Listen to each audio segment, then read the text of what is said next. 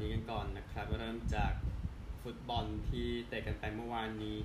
จาร์โบเว่นทำแฮตทริกในเกมที่เวสต์แฮมชนะเบรนท์ฟอร์ด4-2เวสต์แฮมชนะแล้วนะในลีกปีนี้นะครับไปถึง27 กุมภาพันธ์ทีเดียวนะฮะ FA ครับเมื่อวานกันบ้างโคเวนทรีจากการเมดโซนไป 5-0 โคเวนทรีเข้าสู่รอบที่6นะครับ8ทีมสุดท้ายเองฮะแล้วก็จิโรน่ายังโอเคอยู่ครับจากการรายโย3-0นะครับก็ลุ้นยุโรปไปแล้วกันอย่าไปสู้อะไรกับเรอัลมาดริดเลยนะฮะแล้วก็อิตาลีเองนะครับ2ทีมจากโรมนั้นเตะเมื่อคืนนี้ผลต่างกันไปนะฮะโรม่าชนะโตริโน่ 3-2 เฟยอเรนติน่าชนะลาซิโอ 2-1เป็นการสัปดาห์ที่จะไม่ได้อลังการนักกันนะครับแต่ว่าเกมที่จะเตะกันก็ FA ครับนะครับบอร์นมัธกับเลสเตอร์แบ็คเบิร์นกับนิวคาสเซิลลูตันกับซิตี้นะครับแล้วก็โคปาเดเรนัด2โซนสลากับมายอร์กานัดแรกเสมอกันนะครับเดี๋ยวไปว่ากันทีมที่จะเข้าชิงโคปาเดเรนะครับแล้วก็มีบอลถ้วยในหลากหลายประเทศนะครับอันนี้ก็ตามได้อย่างเช่นเนเธอร์แลนด์อย่างเงี้ยนะครับก็คัมบูจะกับไนเมเคิลนะฮะในรอบรองของเบเกอร์นะครับประมาณนี้นี่คือตัวผลบอลเอาตัวข่าวกันบ้างนะครับ Manchester Forest นะตอนนี้ก็มีประเด็นเรื่องของการทำผิดกฎการเงินอยู่นะครับก็คือตั้งแต่เรื่องชั้นขึ้นมาจากแชมเปี้ยนชิพเมื่อปี2022นะครับ Forest เองใช้เงินเซ็นนักเตะไปแล้วถึง$250 ล้านนะครับแล้วดูจากรายได้รายจ่ายมาเนี่ยคงไม่อนุญาตให้ใช้ไปได้ถึงขนาดนั้นนะครับคือตามกฎพรีเมียร์ลีกนะครับทีม1เนี่ยสามารถขาดทุนได้ปีละ$35 ล้านหรือว่าถ้ามองภาพชัดๆเลยคือ$105 ล้านใน3ปีอะไรแบบนั้น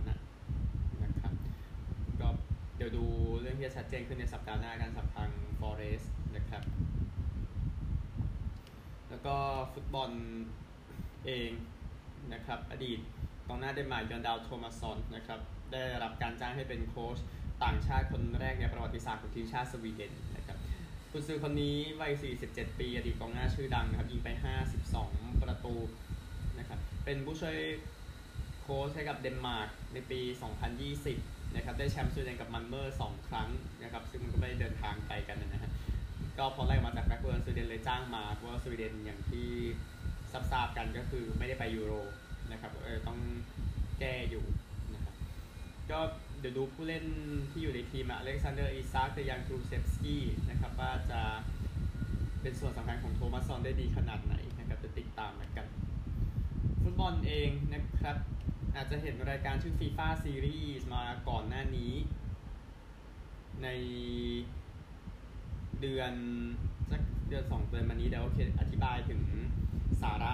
นิดหน่อยนะครับก็ทาง FIFA เองนะครับจะออกค่าเดินทางให้กับประเทศเหล่านี้มาเจอกันในวันที่18-26 มีนาคมนี้นะครับซึ่งจะมีแข่งกันที่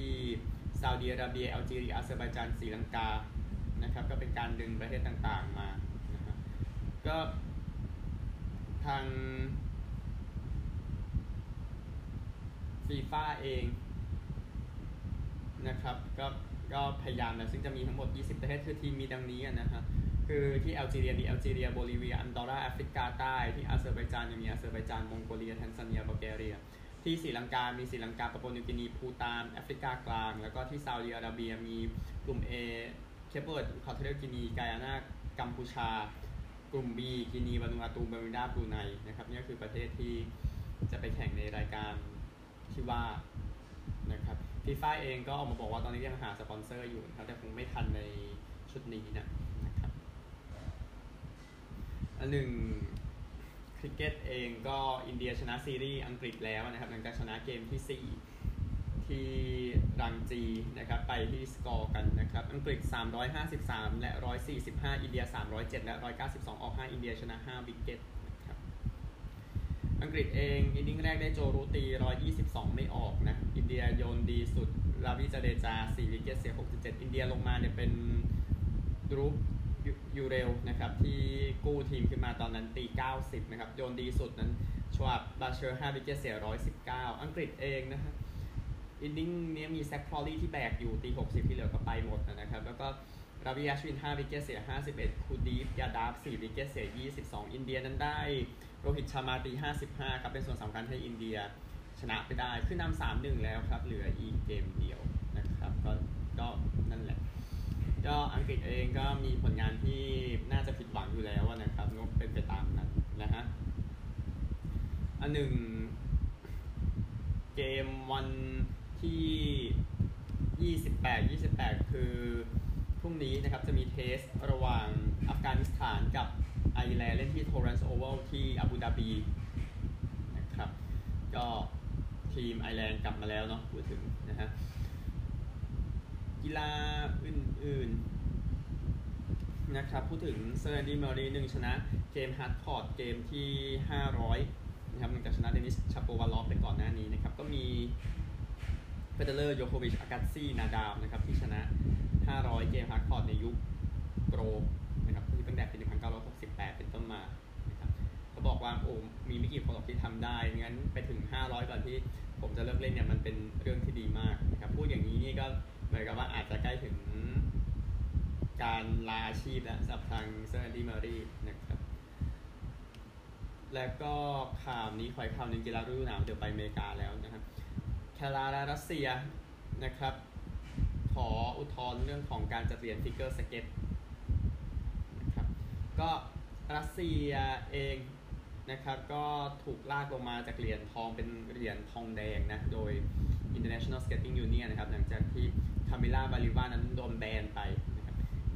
ก็รัสเซียเองก็อยากอุทธรณ์เอาเหรียญทองกลับมานะครับแคนาดาเองก็อุทธรณ์ว่าขอเหรียญทองแดงเพราะว่าพอเอาคะแนนก็คือบาลิวามันผิดกฎแต่แรกเป็นนักกีฬาผิดกฎแต่แรกกันนะครับแคนาดาก็เลยบอกว่ามันตัดทิ้งไปให้หมดเลยดีกว่าส่วนรัสเซียเองนะครับก็อุทธรณ์ว่าให้ยึดเหรียญทองไม่ใช่ให้รัสเซียได้เหรียญทองต่อไปนะครับแต่มองว่าอะไรก็ไม่ค่อยเข้าข้างรัสเซียนี่คงเป็นความจริงเรื่องนึงและแถมมาทำอะไรชัดเจนอย่างนั้นอีกนะฮะในเรื่องของบริวารที่ตัวสารกระตุ้นไม่ผ่านนะครับเมื่อปลายปี2021ข่าวทั่วโลกประมาณนี้ครับไปสหรัฐกันอเมริกานะครับแคมนิวตันนั้นไปอยู่ในการชกต่อยกันนะครับซึ่งเขาโดนคนจำนวนหนึ่งนะครับตามภาพก็อย่างน้อยก็3คนรุมใส่เขานะครับในงานที่จัดงานการกุศลนั่นนะครับเกี่ยวกับทัวร์นาเมนต์อเมริกันฟุตบอล7คนที่แอตแลนตานะครับก็เขาก็ร่วมจัดด้วยแต่ว่ามาเจอเหตุอย่างนี้นะครับนี่คือเรื่องแคมนิวตันแต่ว่าก็ไม่ได้รับรายงานว่าเขาบาดเจ็บขนาดไหนเนี่ยจากเหตุการณ์ที่ว่านะครับแต่ว่านิวตันนะท่านผู้ชมเขาเล่น NFL มาร่างกายเขาแข็งแกร่งกว่าคนธรรมดาอยู่แล้วพูดถึงนะแล้วก็ NASCAR เองนะครับสาระ1นะครับไปดูนี่ได้นะก็คือ NASCAR เมื่อสุดสัปดาห์ที่ผ่านมานะครับเพราะว่าตอนจบนั้นมันใกล้มากเหมือนหนังเรื่อง Cars นะครับซึ่งมันเข้าเส้นชัยกันเบียดกันจนแทบจะแยกไม่ออกเลยว่าใครชนะในรายการที่ผ่านมานะครับก็เดี๋ยวติดตามกันแต่เป็นดาเนียลโซเลสนะที่ชนะไปได้นะครับอันนี้บอกหมายถึงแจ้งข่าวนะให้ไปดูเองนะว่าโอ้โหมันใกล้เคียงอะไรกันขนาดนั้นนะครับแล้วก็ทางซานฟรานซิสโกไจแอนท์นะครับก็เสียผู้เล่นคนนี้ไปแล้วแบรนดอนคอร์ฟอร์ดนั้นไปให้กับทางเซนต์หลุยส์คาร์ดินัลส์นะครับเล่น13ปีกับ Giants นะ All Star 3 ครั้งนะครับถูกมือทอง4 ครั้งคอร์ฟอร์ดเองน่าจะเป็นช็อตสต็อปมือ2นะตามหลังลูกกี้คนนี้แมสซิงบินนะครับแต่ว่าทางคอร์ฟอร์ดนั้นก็ไปจาก Giants แล้วก็ช็อกกันไปเหมือนกันนะครับแล้วก็ข่าวสุดท้ายนะครับเห็นไปตั้งแต่ช่วงเมื่อคืนแล้วนะครับว่าทีม LA Clippers ก็เปิดเสื้อเปิดโลโก้ใหม่ด้วยนะครับสำหรับฤดูกาล 2024-25 ที่จะย้ายไปสนามใหม่นะครับก็สีมันก็มีทั้งสีนาวาบลู แปซิฟิกบลูแล้วก็เอมเบอร์เรดในนี้นะครับก็จะใส่เสื้อเหล่านี้ใน Intuit Dome นะที่อิงเกอร์วูด นะครับหลังจากที่อยู่กลางเมืองอยู่สเตเปิลเซ็นเตอร์มา25ปีนะครับแล้วก็อย่างที่ว่าก็เป็นความบันเทิงชั้น2ของ LA นะครับก็อย่างทราบกันแต่ว่าบอมเบอร์เองเขามีเงินเยอะมากสตีฟบอมเบอร์นะครับแล้วก็พร้อมที่จะเปิดอินทริโดมแล้วนะครับนี่ก็คือข่าวทั้งหมดในวันนี้จะเงียบๆนิดนึงนะก็ดีแล้วนะบางทีวันไหนไม่มีข่าวก็โอเคนะฮะค่อยมากันพรุ่งนี้นะครับสวัสดีครับ